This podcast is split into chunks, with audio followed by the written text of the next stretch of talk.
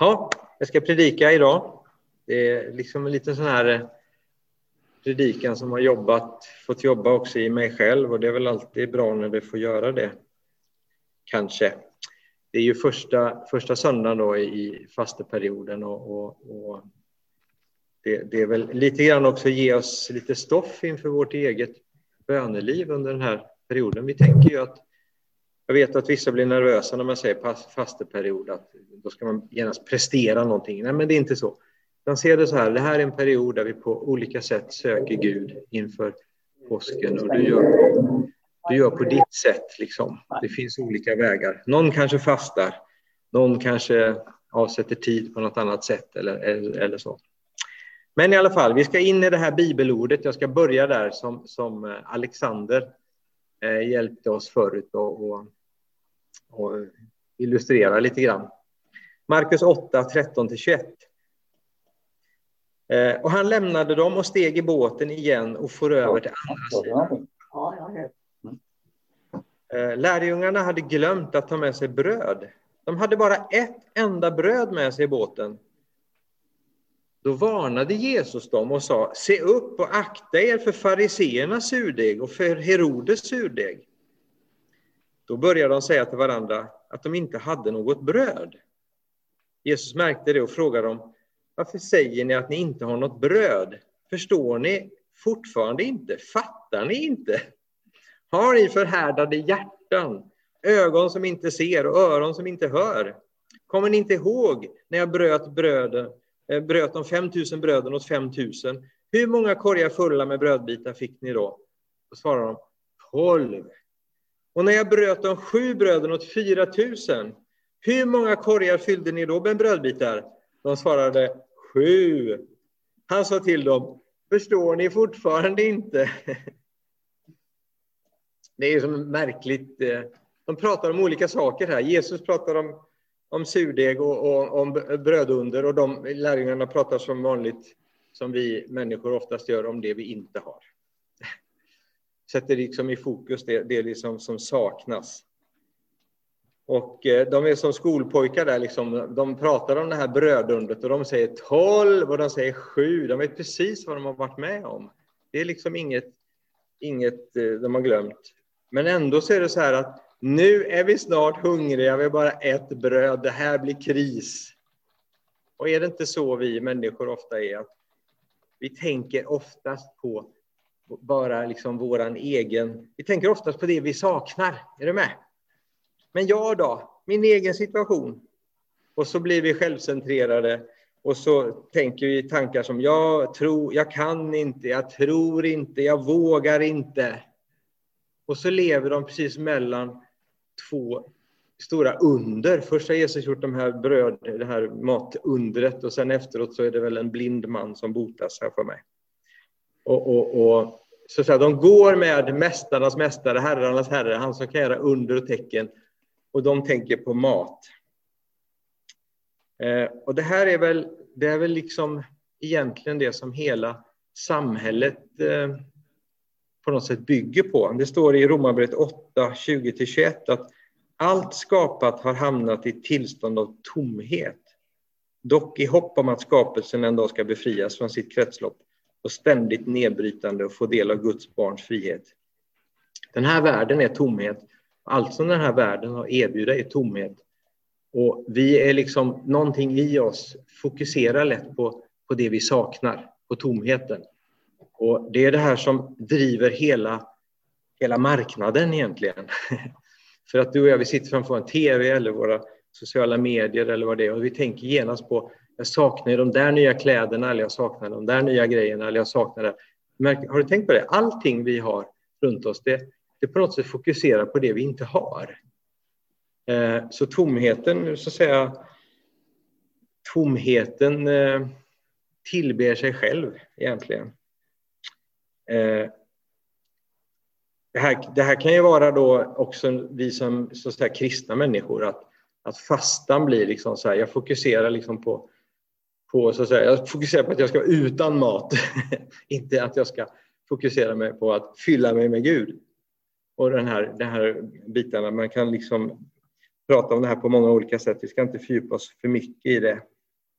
Ibland tänker vi liksom, åh, om bara väckelsen kom, om det bara blev liksom lite mer eld, om det bara blev lite mer fart. Men egentligen är det bara att öppna dörren och där utanför finns behoven, där finns människorna.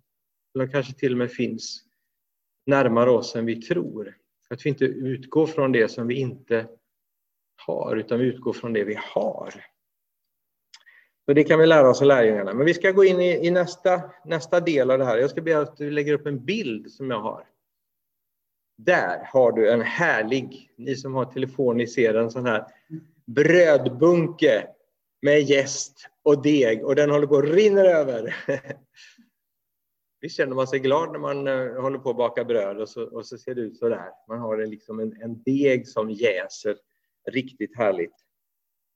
Och det var ju det här som Jesus pratade om. Han var liksom kvar i samtalet för fariseerna hade ju precis också kritiserat Jesus och, och Jesus fanns någonstans i det i sin tanke. Han pratade om att akta er för fariseernas och Herodes surdeg. Surdegen är ju fascinerande, eller gästen är ju fascinerande för man tar liksom lite mjöl, lite vatten och så tillsätter man gäst och helt plötsligt så, så händer det någonting.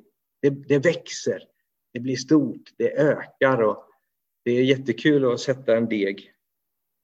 Om det inte blir en sån här deg som inte blir så stor, för det kan ju också hända. Men ofta så, så ser vi det här att det, liksom, det sväller över. Lite värme, lite gott, lite kärlek, lite sådär.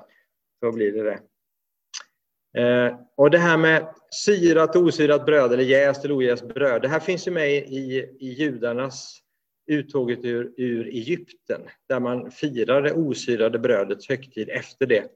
Och då har man ett osyrat bröd eh, för att man hann liksom inte jäsa brödet. Man skulle göra ordning brödet och så blev det ju flykten eh, under natten så att säga, och då hade man med sig det brödet. Det var inte syrat. Och jag tänker, är det här Guds tanke att inte ens liksom gästbakterierna ifrån Egypten, inte ens luften från Egypten skulle följa med i brödet som de tog med sig när de så att säga begav sig på sin väg mot frihet.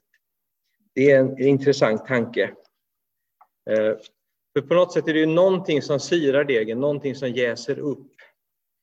Eh, och eh, Eh, Jesus pratar ju där om olika surdegar. Vi vet att Jesus också använder bilden av surdegen för Guds rike.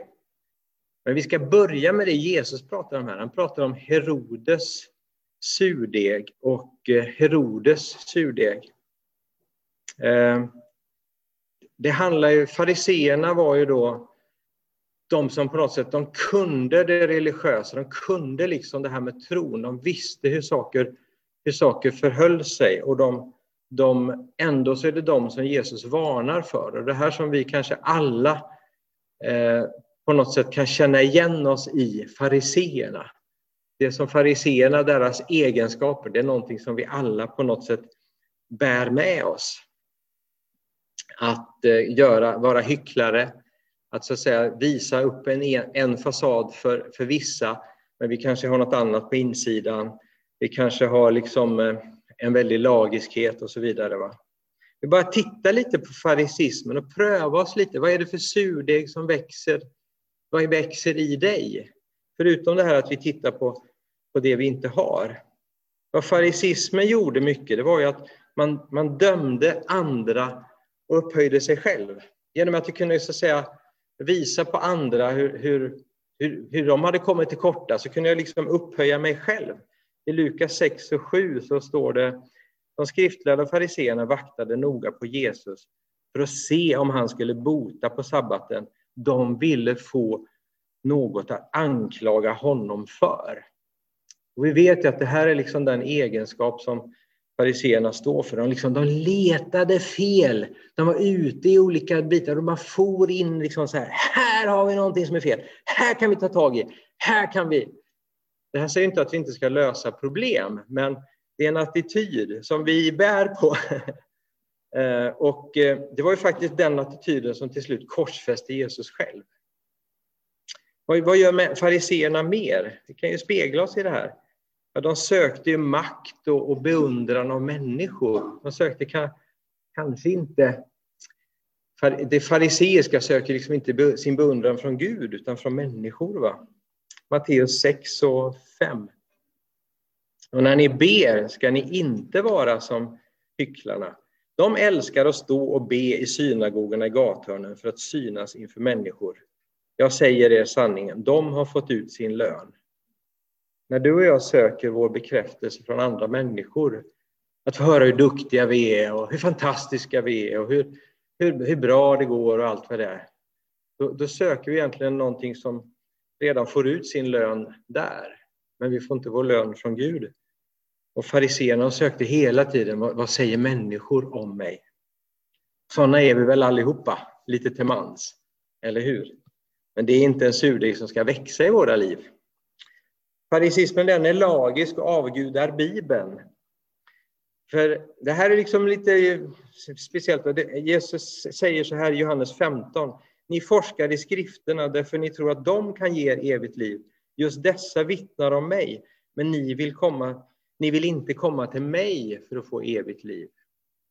Vi kan liksom inte få evigt liv av Bibeln, vi kan få evigt liv av Jesus. Och, och, och vi kan liksom inte avguda Bibeln, men vi måste avguda personen som är ordet. Och det här, här gick fariseerna fel ibland. Ibland blev liksom de här detaljfrågorna, de här sakerna blev viktigare än att, att livet levde eh, i, i dem. Fariseerna har ett kontrollbehov. Det liksom är ju lagiskhet och de letar efter fel och då, då måste man ju kontrollera och liksom ha koll på läget och liksom eh, på något sätt lägga sig i business som man kanske inte har med att göra. Och den sista punkten, fariseerna vill, vill ibland släcka Eh, elden. Eh, Matteus 12, 22 tog jag som exempel där. Sedan förde, sedan förde man fram en, en man till Jesus som var besatt och blind och stum. Och han botade honom så att den stumme kunde tala och se. Och allt folket slogs av häpnad och sa, är han kanske Davids son? När fariseerna hörde det sa de, det där måste vara med demonernas första Belsebul, där den mannen driver ut demonerna. Här blev en man befriad från sin sjukdom. Och det, det första fariseerna tänker på, det var att ja, de gjorde något fel där. Eh, och så släcker de liksom elden, släcker andens, andens eld. Och Jesus varnar oss för denna, denna surdegen, att den ska vi inte, den ska vi inte ha. Han, han varnar också för Herodes surdeg. Och vad kan den stå för? Jag ska inte göra så många punkter av det, men, men eh, Herodes surdeg kan ju mer ha med makten. Herodes var ju så att säga då, stod ju för makten och det kan ju det kan ju vara det här att eh, påverka, vad gör politiken? Den påverkar uppifrån, men Gudsriket växer underifrån. Eh, lagar och regler, det kan vara att lägga, lägga trycket på det sättet. Men låt oss lämna den här surdegen. Vi känner alla igen oss i det här. Vi är, lite, vi är säkert lite fariser, lite till mans på olika sätt. Och Jesus han vill bara komma och hjälpa oss i det här, ge oss sin kärlek, ge oss sitt liv. För kan vi inte bara lägga fram den här bilden på den här degen igen? Så vi får se den där. ja, där är den. Det finns ju en, ett Gudsrikets surdeg. Jesus säger i Lukas 13, vad ska jag likna Guds rike med? Det liknar en surdeg som en kvinna tar och blandar in i tre mått mjöl tills allt blir syrat. Amen. Se där, den här bilden. Vi behöver inte ha den bilden, vi kan ta, ja precis. vi kan ta bort den. Men den här bilden eh, kännetecknar också då att det, det växer saker i våra tankeliv. Det, eh, det, det växer, antingen växer det så att säga Herodes surdeg eller fariseernas surdeg, eller så växer Gudsrikes surdeg i våra liv. Hur tänker vi om saker och ting? Vad är det som göder oss? Så att säga? Vad är det här som gör att det börjar jäsa? Romarbrevet 14 och 17 så står det att Guds rike handlar inte om mat och dryck utan om rättfärdighet, frid och glädje i den helige Ande. Så hur hittar vi då Guds rike. Hur hittar vi då den här surdegen som så att säga inte gör oss till fariseer, som inte gör oss till sådana vi inte ska vara? Jag tror vi hittar det i glädjen. Vad är det som gör dig glad? Eh, förra söndagen så undervisade Kristoffer, var det förra eller var det förra igen? Kristoffer ja. om glädjen i Herren. Eh, jättebra undervisning om detta med, med, med, med glädje. Och vad, vad är det som ger dig glädje? Finns glädje? Vad är det som... Ibland så, ibland så är vi så religiösa så vi ser inte att det vi faktiskt blir glada över, det är faktiskt där Gud leder oss. Att vi får titta efter. Vad, vad är det som ger oss glädje? Vi satt på ett planeringsmöte, vi satt på styrelsemöte här, här så alltså. jag höll på med organisation och de här sakerna. Och det är väl viktigt i sig. Det är en del av, en del av det hela. Men så hade Erik Berglund en punkt och hade varit på seminarium Alfa online. Man kan ha alfakurser online. Och då, då liksom det här, det växer så det knakar. Det är jättemånga som har alfakurser. Men plötsligt blev vi liksom gladare där på det där styrelsemötet. och det kanske inte var att vi var fariser innan, det kanske det var också, men det var alltså, vi såg någonting som gladde oss. Är du med? Alltså, om du ser tillbaka på din vecka till exempel, eller om du tänker så här, var, är det, var, är det, var, finns, var finns den där äkta glädjen som inte är fariseiska glädjen? att det går rätt till på ditt sätt. Eller vad finns det glädje? Vad är det som skapar glädje i ditt liv? Eh, vad, vad, ser du? Vad ser du Gudsrikes fröet, eller så här, Gudsrikes surdegen? Vad är det som ger dig frid? Eh, ofta när vi blir pressade in i olika saker som vi kanske ibland utifrån sådana saker tänker att det här borde vara rätt eller det här är väl rätt. Liksom. Så är det kanske också det som ger oss en obekväm känsla i magen. Eh, men istället söka ännu djupare och se var, är, var finns friden? Eh, var kommer friden någonstans? Vad är rättfärdigheten någonstans? Vad är det i det här som gör att du, som du, när du söker ditt liv, som skapar en rättfärdighet i din tanke och ditt sinne? Guds rike är ju inte ord utan kraft. Där finns också en kraft. När, när Guds rikes surdeg får växa i vårt sinne så, så finns det också en kraft. Kraften till att bli helad, kraften till att få liv, kraften till att växa vidare. Jesus säger också, den som inte blir född på nytt kan inte se Guds rike. Eh, så det finns någonting att söka Guds rike. Det är som att allt det här fariseiska, det är väldigt lätt att, att, att göra diagram och spalter och papper på.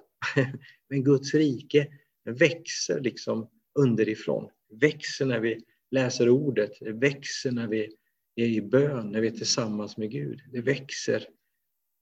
Växer ibland kanske inte riktigt där vi, där vi tror. Jag ska bara vilja utmana dig under den här tiden när du söker Gud att, att söka efter. Det är väl Matteus 6 och 33, det står sök först Guds rike och hans rättfärdighet. Eh, ta bort de här, det som vi brukar tänka att det här är Guds rike, utan bara sök Guds rike. Eh, och låt Gud få uppenbara det för dig. Var finns glädjen? Var börjar det poppa till i glädje? Var är det inte liksom en, en, en tyngd över dig? Var är, var är liksom friden? När växer friden? Var finns detta?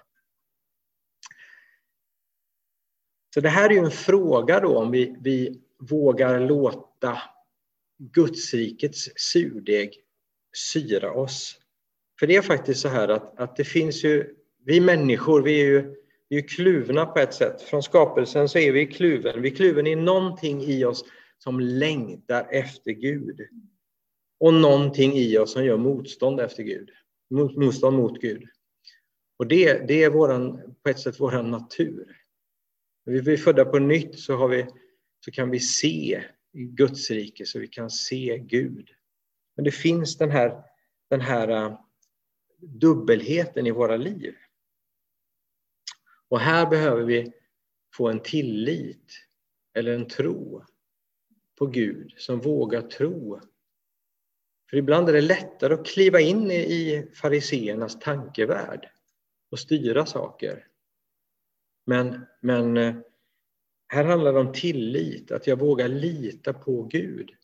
Jag tror faktiskt det så att vi många gånger så, så kämpar vi i våra liv med att verkligen lita på Gud. Vi litar ibland hellre på våra eh, saker vi har satt upp som är vår tro.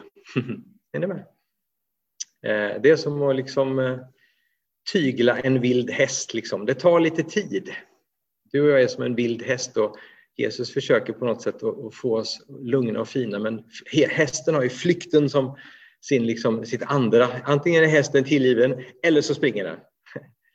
Och, och, du och jag, vi är sådana där. Va? Vi är som, som någon som försöker bli tyglad och, och, vi, och Jesus vill så att säga lägga betsel på oss. Jesus vill leda oss. Han vill så att säga, rida på oss, använda oss, om den här bilden. Och vi, vi slår ibland back ut och så springer vi iväg. Och då är det liksom in igen i paddocken, gå några varv, liksom få den här tryggheten, uppleva det här att Gud leder mig, Gud finns, Gud älskar mig. Trots att människor har förkastat mig eller trots att omständigheter varit hårda eller trots att jag inte har fått den här tryggheten eller vad det nu än är, så liksom kan jag få en tillit till Gud. Att Gud älskar mig, att Gud vill mig väl, att Gud leder mig. Och det är så viktigt. Det är så viktigt. Och det är där som, som surdegen, Gudsrikes surdegen, kan börja och växa.